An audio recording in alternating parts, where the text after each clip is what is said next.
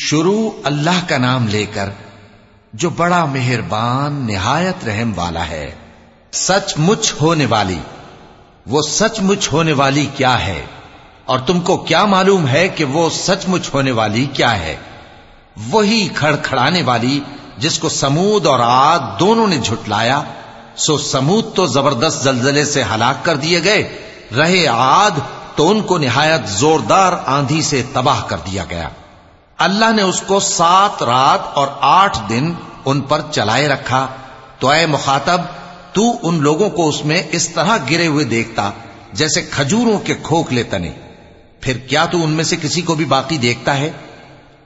اور فرعون اور جو لوگ اس سے پہلے تھے اور وہ جو الٹی ہوئی بستیوں والے تھے، سب گناہ کے کام کرتے تھے۔ سو انہوں نے اپنے پروردگار کے پیغمبر کی نافرمانی کی تو اللہ نے بھی ان کو بڑا سخت پکڑا۔ جب پانی تغیانی پر آیا تو ہم نے تم لوگوں کو کشتی میں سوار کر لیا تاکہ اس کو تمہارے لیے یادگار بنائیں اور یاد رکھنے والے کان اسے یاد رکھیں۔ پھر جب سور میں ایک بار پھونک مار دی جائے گی اور زمین اور پہاڑ دونوں اٹھا لیے جائیں گے، پھر ایک بار ہی توڑ پھوڑ کر برابر کر دیے جائیں گے۔ تو اس روز ہو پڑنے والی یعنی قیامت ہو پڑے گی۔ اور آسمان پھٹ جائے گا تو وہ اس دن کمزور ہوگا اور فرشتے اس کے کناروں پر ہوں گے۔ اور تمہارے پروردگار کے عرش کو اس روز آٹھ فرشتے اپنے اوپر اٹھائے ہوں گے۔ اس روز تم لوگ سب پیش کیے جاؤ گے اس طرح کہ تمہاری کوئی پوشیدہ بات چھپی نہ رہے گی۔ اب جس کا آمال نامہ اس کے داہنے ہاتھ میں دیا جائے گا، وہ دوسروں سے کہے گا کہ لیجیے، میرا نام اعمال پڑھیے مجھے یقین تھا کہ مجھ کو میرا حساب کتاب ضرور ملے گا۔ پس وہ شخص من مانے ایش میں ہوگا یعنی اونچے باغ میں جس کے میوے جھکے ہوئے ہوں گے، ان سے کہا جائے گا کہ جو آمال تم ایام گزشتہ میں آگے بھیج چکے ہو، ان کے عوض مزے سے کھاؤ اور پیو۔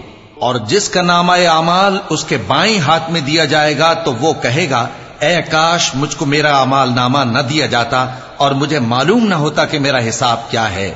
اے کاش موت میرا کام تمام کر چکی ہوتی۔ آج میرا مال میرے کچھ بھی کام نہ آیا، مجھ سے میرا اقتدار جاتا رہا۔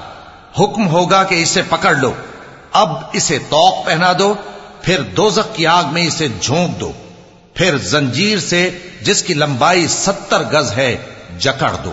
یہ نہ تو اللہ عظمت والے پر ایمان لاتا تھا اور نہ فقیر کے کھانا کھلانے کی ترغیب دیتا تھا۔ سو آج اس کا بھی یہاں کوئی دوست نہیں۔ اور نہ اس کے لیے کوئی کھانا ہے سوائے زخموں کے دھون کے، جس کو گناگاروں کے سوا کوئی نہیں کھائے گا۔ سو میں ان چیزوں کی قسم کھاتا ہوں جو تم کو نظر آتی ہیں اور ان کی جو تمہیں نظر نہیں آتی، کہ یہ قرآن ایک معزز فرشتے کا پہنچایا ہوا کلام ہے اور یہ کسی شاعر کا کلام نہیں، مگر تم لوگ بہت ہی کم ایمان لاتے ہو۔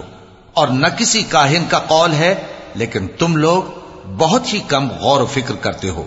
یہ رب العالمین کا اتارا ہوا ہے۔ اور اگر یہ پیغمبر ہماری نسبت کوئی بات جھوٹ بنا لاتے تو ہم ان کا داہنا ہاتھ پکڑ لیتے، پھر ان کی رگے گردن کاٹ ڈالتے، پھر تم میں سے کوئی ہمیں اس سے روکنے والا نہ ہوتا۔ اور یہ کتاب تو پرہیزگاروں کے لیے نصیحت ہے۔ اور ہم جانتے ہیں کہ تم میں سے بعض اس کو جھٹلانے والے ہیں۔ نیز یہ کافروں کے لیے موجب حسرت ہے۔